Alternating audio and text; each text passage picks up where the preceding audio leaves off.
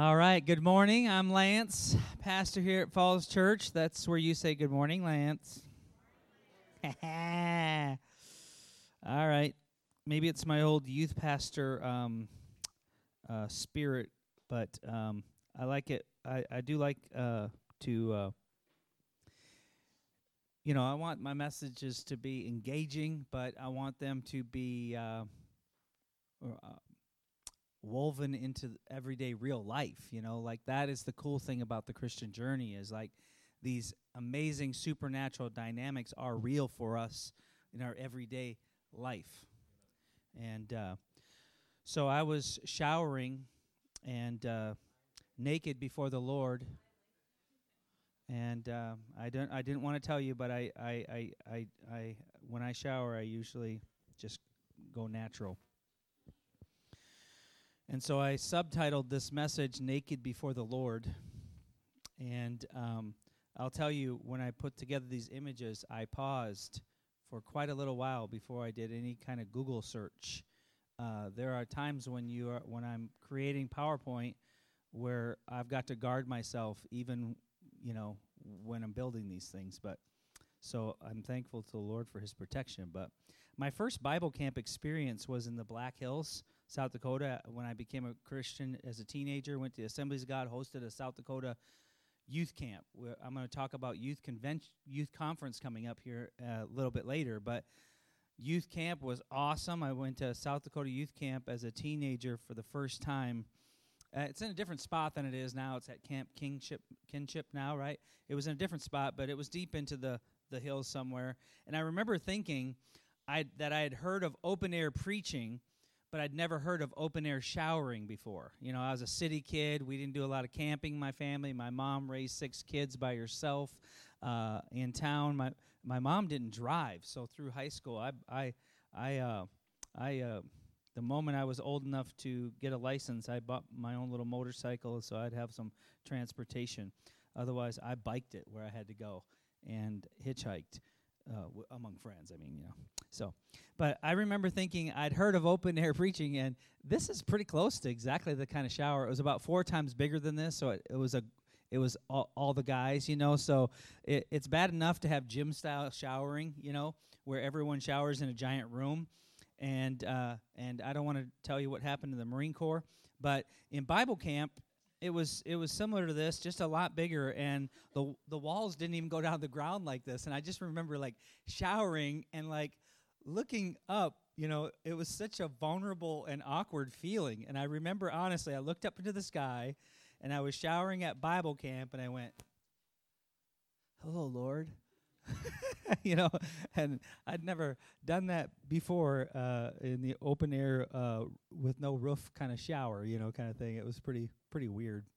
But in my fridge currently are some of these uh, all natural fruit drink smoothies, right? Naked. And I have no problem with the power of the word naked to the pure. All things are, pu- you know, all things are pure. I just always worried about naming a product like this because I was a youth pastor. I worked with junior high and senior high guys, and I was just like, right away, I heard somebody the first time buying, like, let's get naked, you know, and I was just like, oh boy, you know, natural. Naked is natural. But a grown man running around outside buck naked isn't an acceptable behavior in most places. And that's why I titled this message Naked Before the Lord, because in a few minutes I'm going to be reading God's Word according to Luke chapter 8, where Jesus is confronted by a naked guy who's demon possessed. We live in a natural world. We see, we hear, we touch, we smell, and it has a powerful, powerful effect on us. And we live, though, at the same time in a spirit world. And even though most times we can't see it, it's real. That's what's fascinating when you read the Word of God is that the Bible, uh, as we read it, we see things that are seen on earth, and then we see unseen things in the spirit world intersecting with those. That the natural order of things we can prove, and the unseen spirit world, even though it might not be easily um, provable on a piece of paper, it's very real, but hard to explain and comprehend how both dimensions are operating at the same time. I know I, I remember a fellow pastor friend of mine, and, and he was talking about church ministry, and he said, One of the things that I pray for is for the supernatural, miraculous power of God to manifest itself. And that's just a, that's a, uh, flowery way for a pastor to say, We want to see miracles. Okay? We want to see miracles. Because he said, if people see the power of God, they will believe. But as we've been studying the life of Jesus and the work of Jesus, that's not true. They see the miracles. They actually walk and talk and sit next to and, and have conversations with the Lord Jesus Himself. They see the miracles, they see Him in the flesh, and yet they still do not believe, many of them. And some are afraid, and some of them oppose Jesus, even though He's the manifestation of God in spirit form, in physical form, merged together. The whole weird concept of God and man together, it's huge.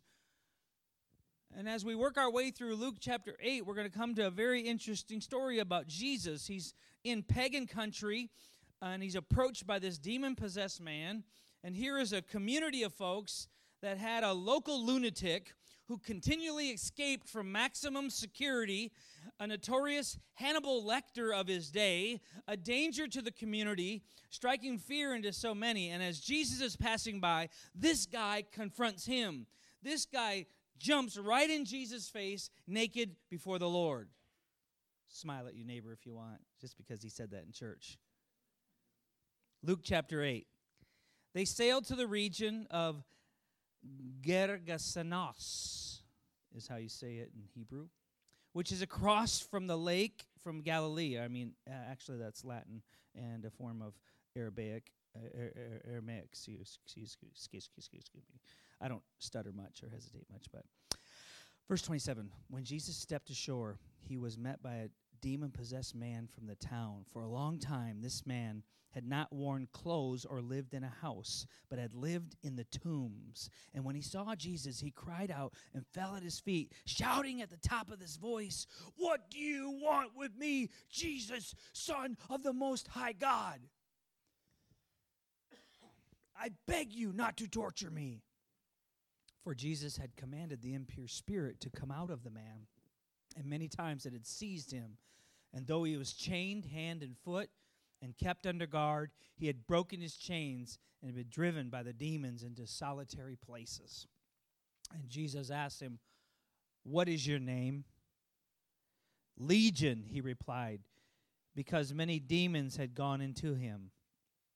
And they begged Jesus repeatedly not to order them to go into the abyss. Notice he's confronted by one person, but it's a group of uh, what appears to be uh, a singular person, but plurality is speaking out in front of them.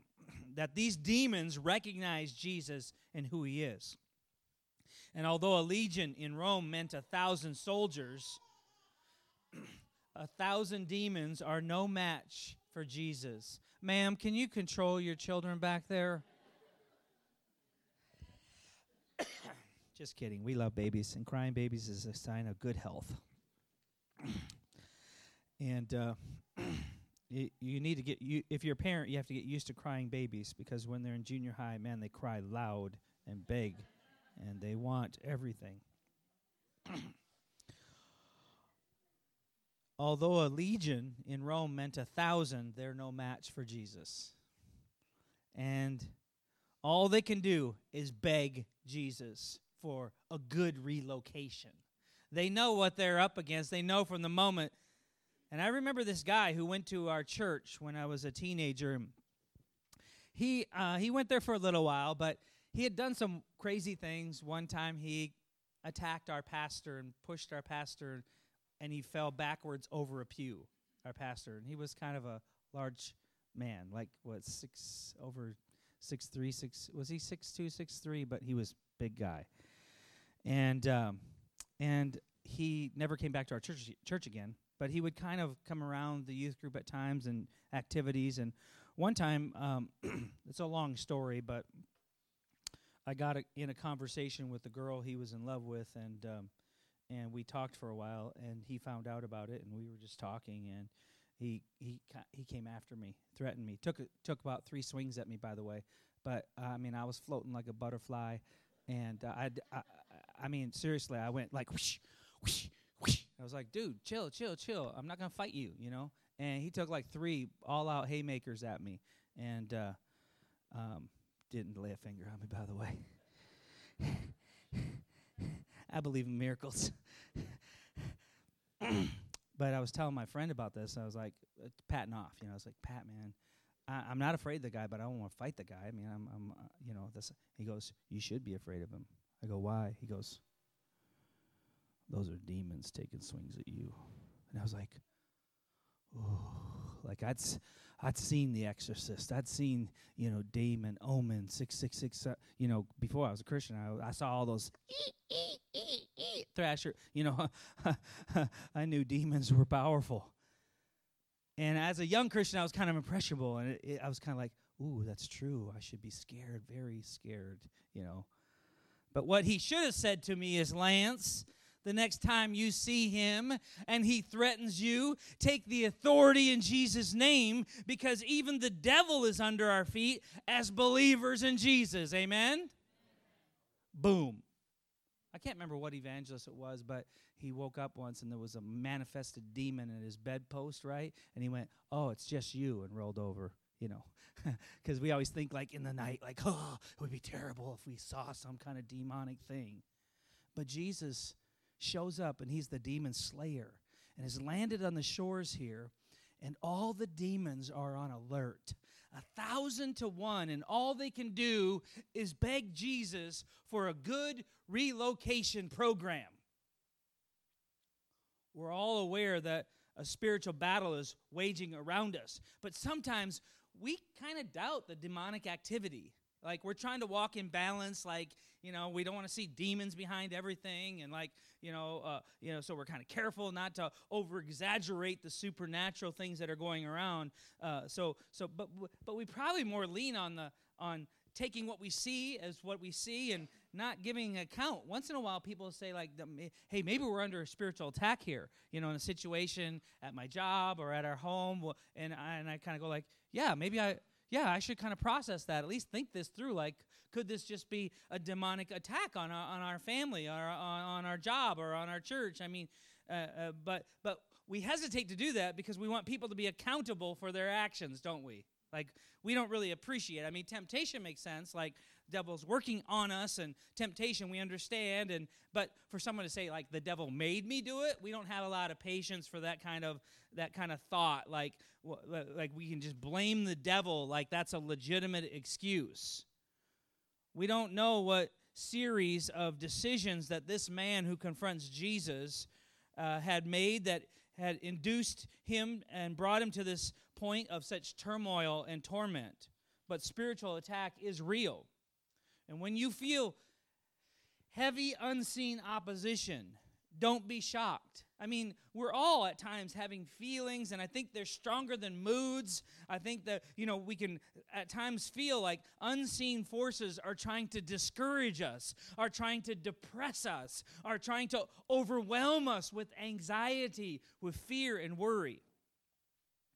And what this scripture makes clear is that there is demonic activity that can actually be seen have a physical, earthly effect on people.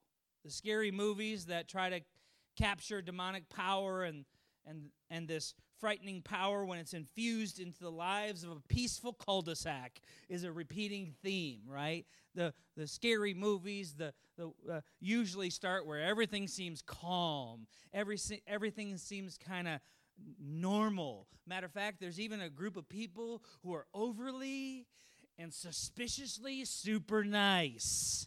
They must be up to something. And when everything looks peaceful and quiet and everyone's completely normal just before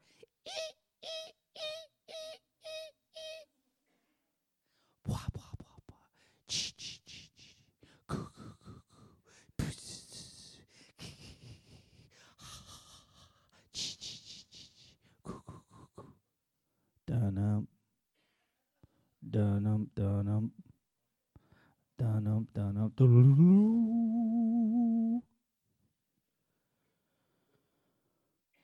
Or one of my favorites. Dun dun.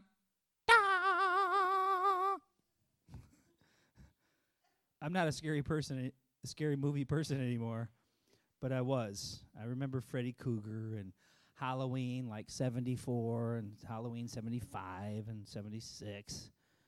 Psycho and Texas Chainsaw and The Exorcist. I don't even know the new ones, but ones I've found I'm kind of clueless about because I looked uh, looked up a, just did a little search on 30 of the scariest movies of all time.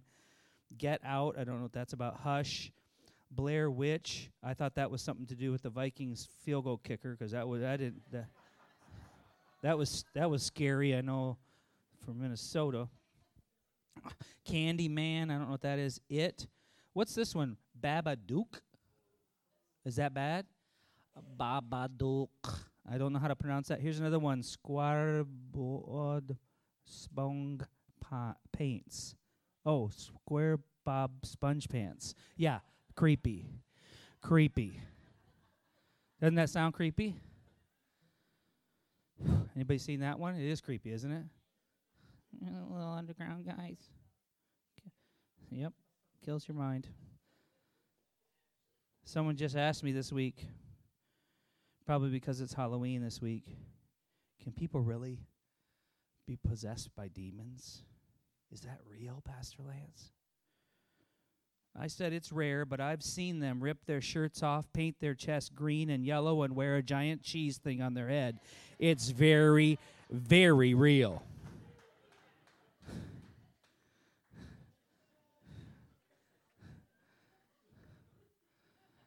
Let me say amen to that. That's a spirit, all right. But there is no natural way to explain how someone goes into a synagogue and executes 11 worshippers at a, at a Jewish synagogue. Or walks into a church Bible study in North Carolina and opens up the Bible and, and then uh, start shooting the Christians gathered there to pray and study. To me, this is evil working alongside of broken people. We see evil manifest all the time. And don't you th- don't you think it would take demonic influence to slit someone's throat and cut their body into pieces and put it in your refrigerator in the basement? Or to rape a rape a baby? I mean, those are not natural th- things to think about, right? And God's word, and I know this part one is usually short and part two longer, but I, I kind of reversed them here. So I'll, I'll come back for just a few closing comments. But in God's word in Romans chapter 1, Paul says that this depraved mind shamefully goes where no mind has gone before. Like when when lost humanity partners with with uh, with Satan's agenda, you can create evil that no one's ever created before. says they have been become filled with every kind of wickedness and evil, greed and depravity. They're full of envy, murder, strife, deceit, and malice. They're gossips, slanderers, God haters, insolent, arrogant, boastful. They invent ways of doing evil. And even worse than that, they disobey their parents. All the parents said, that's an invention. Evil. Love your mom and dad. They have no understanding, no fidelity, no love, no mercy. Inventing ways of evil is demonic inspiration. And to the believer, the Spirit of God can open your mind to amazing truths, supernatural power, creativity for good. I don't want to focus just on the, the negative, but creativity for good that you never knew existed. I've experienced it over and over, and thankfully in in my job when I'm building things like God's constantly opening my mind up to new and creative things. For though we live in this world, we do not wage war as this world does. The weapons we fight with are not weapons of this world. On the contrary, they have divine power to demolish strongholds, and we demolish arguments of every pretension that sets itself up against the knowledge of God, and we take captive every thought to make it obedient to Christ. We don't walk in fear, is what it's saying. Like, yeah, it's all out there and it's waging, but we're operating in the realm and the goodness of God's kingdom. And and that his lordship is way above the, the lower realms of evil. That Satan is a copycat dark underlord, helping the lost, driven by sinful desires to invent ways of evil. Because how can you explain the total depravity that we see on the news? Just when you thought you could not be shocked by people anymore. You hear some new form, some new warped form of torture, of abuse, of demonically inspired atrocity done by someone to some innocent person. It's a serial killer of the month on our news flashes. You would think when Jesus arrives at the tomb of demons and turns a serially or serial, insane, dangerous sex offender into a peaceful, dressed man of God, desiring to go into the ministry with Jesus, that the community would celebrate it. Celeb. What key you in, by the way? Can, is that a good one for celebrate Jesus? Can you give me an F? Celebrate Jesus, celebrate. We used to do this one when we all clap like this. Right? Celebrate Jesus, celebrate. Ba-na-na, da-na-na-na, da-da. Yeah, yeah, over and over. Cele- you know, it was just this like, you know, you song. We'd all celebrate Jesus, and you think like, when all this stuff happened to this guy that they all knew was such a, such a dark stain. Go back to your other song. I'm sorry. I didn't work that out very well. I meant well. You'd think they would have celebrated, like, wow, look what the Lord has done. But they were captivated by fear because they already knew their own dark secrets.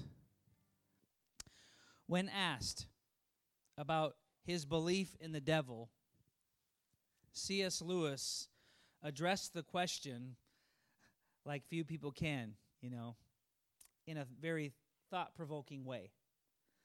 Lewis said this Now, if by the, the devil you mean a power opposite to God and like God, self existent and from all eternity, the answer is no. Lewis explained there is no uncreated thing except God Himself. God has no opposite. There's no equal opposite power operating in the world.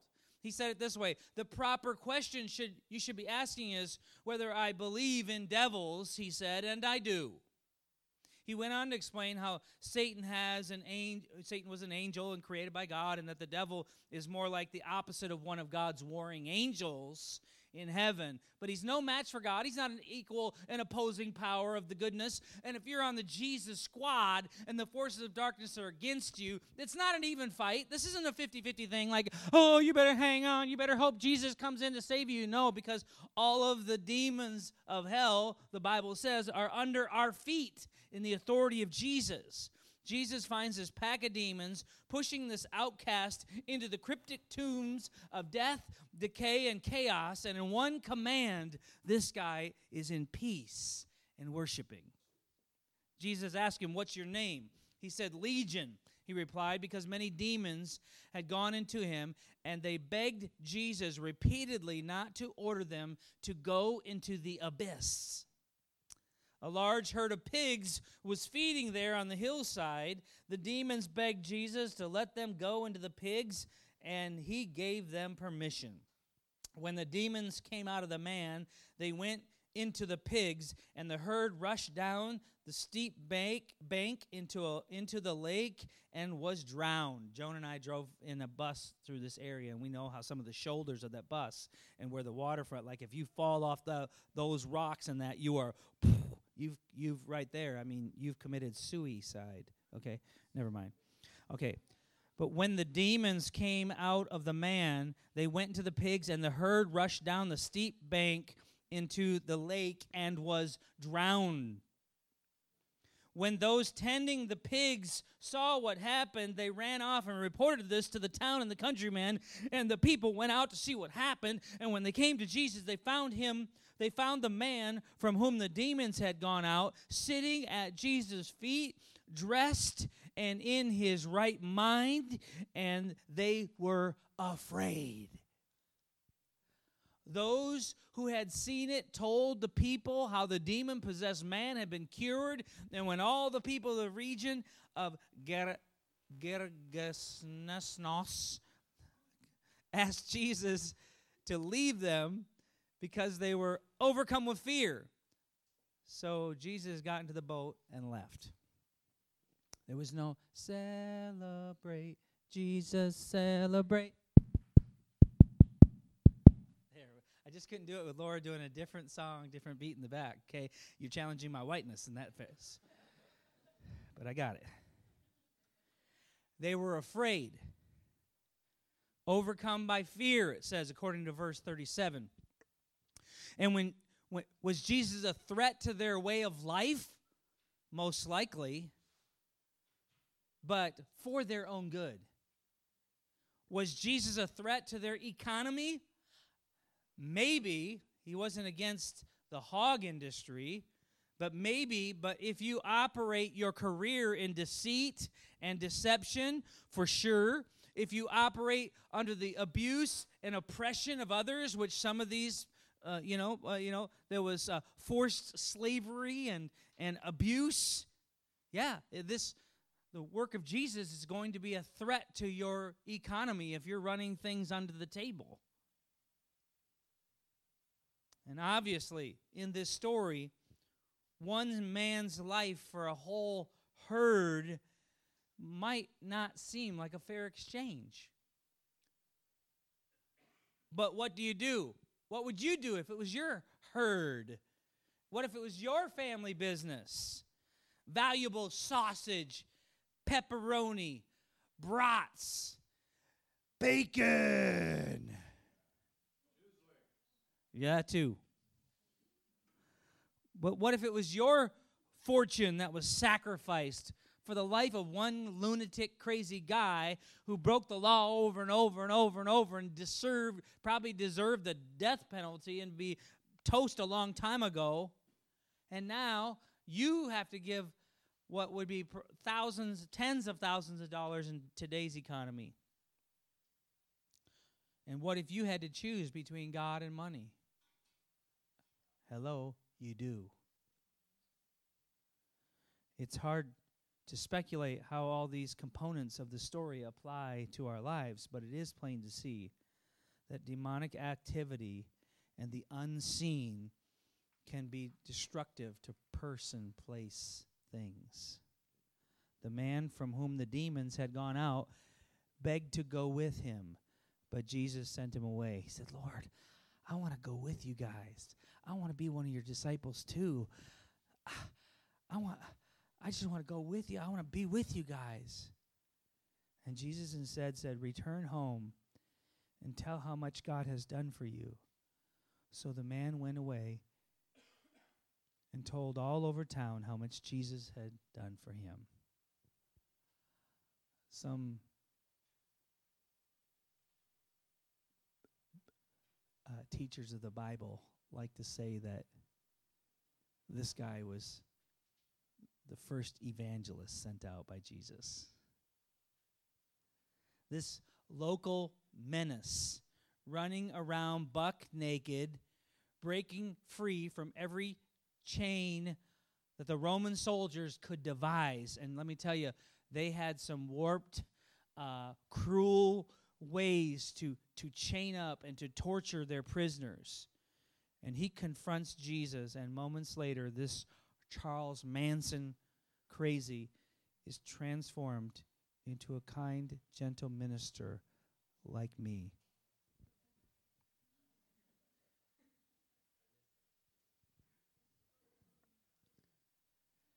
Was there fear associated with the loss of their herd? Were they afraid of Jesus' power over the evil in their own lives? Was there worry about what could happen to them if Jesus' Spirit fell upon them? Paul said it this way this is a prayer for us. He said, I pray that the eyes of your heart may be enlightened in order that you may know the hope to which he has called you, the riches of his glorious inheritance in his holy people. He's talking about us as a church, as a as a as a group of people. I know we like to personalize this and make it us, but it's not. It, it's really it, it's it's crescendo is how he works through the church. And in his incomparable great power for us who believe. That power is the same as the mighty strength he exerted when he raised Christ from the dead and seated him at the right hand in the heavenly realms, far above all rule and authority, power, dominion, and every name that's invoked, not only in the present age, but also in the one to come. And God placed all things under his feet and appointed him to be head over everything for the church, which is his body, the fullness of him who fills everything in every way that this man had been able to break every chain the Roman engineers could design. But he was still carrying a heavy load, bound by the wicked forces of evil. And he appeared to have escaped the jail cell, but he was obviously still imprisoned. Is anyone warm, by the way? The AC was on this morning, keeping the chapel at a brisk 63 degrees. So I went and switched it back to heat. But did I overdo it or am I just that hot? Thank you.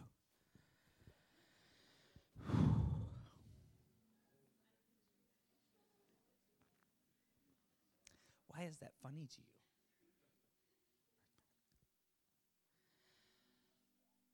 He appeared to have escaped the jail cell, but he was still imprisoned, standing naked before a loving God who then clothes him in righteousness. Crimes against humanity stacked up against him with too many witnesses to count, too many offenses to justify his rehabilitation. His friends and family would have said, Not again. He's, he's burned us over and over again. It, it, it, it's not worth it. He doesn't deserve it. But in a flash, all things become new.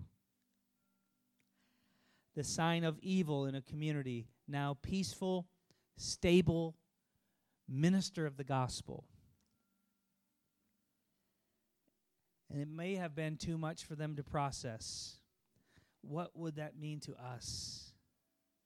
Because probably many of them were proud, boastful, jealous, envious, full of deceit, liars, cheaters, manipulators, drawn away into their own lusts of the flesh, and they knew it. Because transformation is a scary proposition. What we represent here today is it's, it's not easy believism, friends. We represent dying to yourself, total surrender of your life. That's serious. To dedicate your life to someone else, that's huge.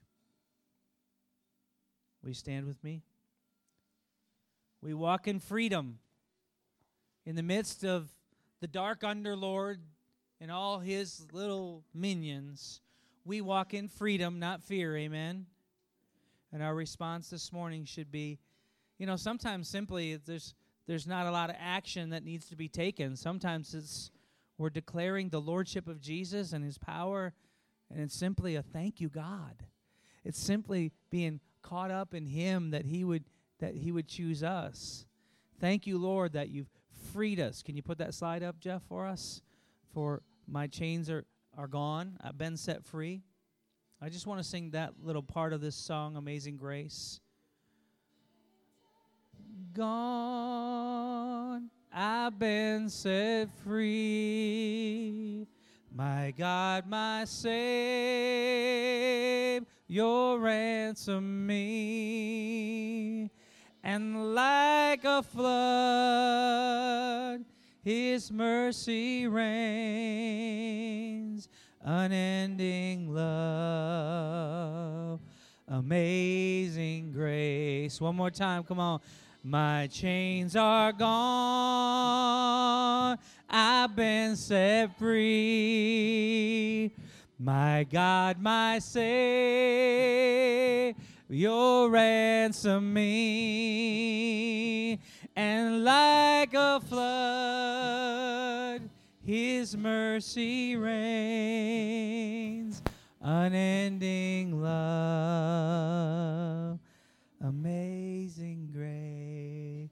Can you just whisper thanks to the Lord all around this place, right where you're at, for His forgiveness, that He has blown apart those chains that bound you, uh, that that it's because of Him, and and maybe you're even feeling a little like you, you've been slowed up by the enemy, that you've been kind of sucked back into that world a little bit, man, whisper the name of Jesus. He doesn't even have to show up today. He's so powerful. Just his name can bring freedom and release and deliverance in Jesus' name.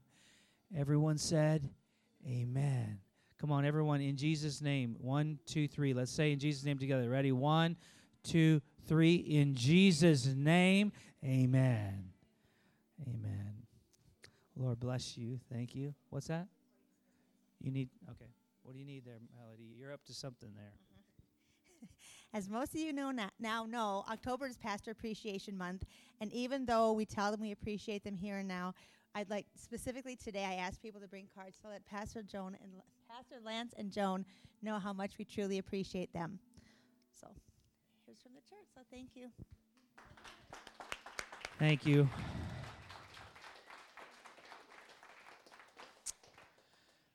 And uh, thank you to those who uh, lead worship and work with youth and um, work with kids and work in the tech booth. Their ministry is the same importance and same level as uh, mine. We're all one step under Joan. Okay? And she's under the Lord, so we're safe. Thank you, though. I'm I'm blessed and honored to be a part.